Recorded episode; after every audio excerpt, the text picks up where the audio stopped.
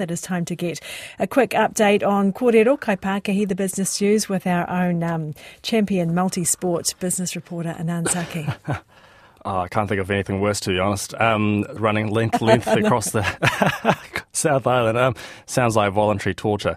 Um, like as we've been mentioning, uh, the business news, uh, the corporate earnings season kicks off this week in New Zealand. First of the big names, uh, Fletcher Building, in a couple of days' time. Uh, Wall Street, on the other hand, ended last week on a high as demand for big stocks and chip makers lifted much of the market, which is also looking to strong earnings reports over there as well. So the Dow uh, fell a tenth of a percent, S&P 500 up 0.6%, a record high as it pushed through the 5,000 mark, and the Nasdaq up one and a quarter percent. Local top 50 index starts the week at 11,863 after Friday's a nine point dip.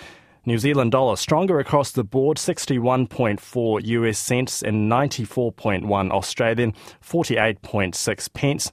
56.9 euro cents, 91.6 yen, and 4.41 yuan.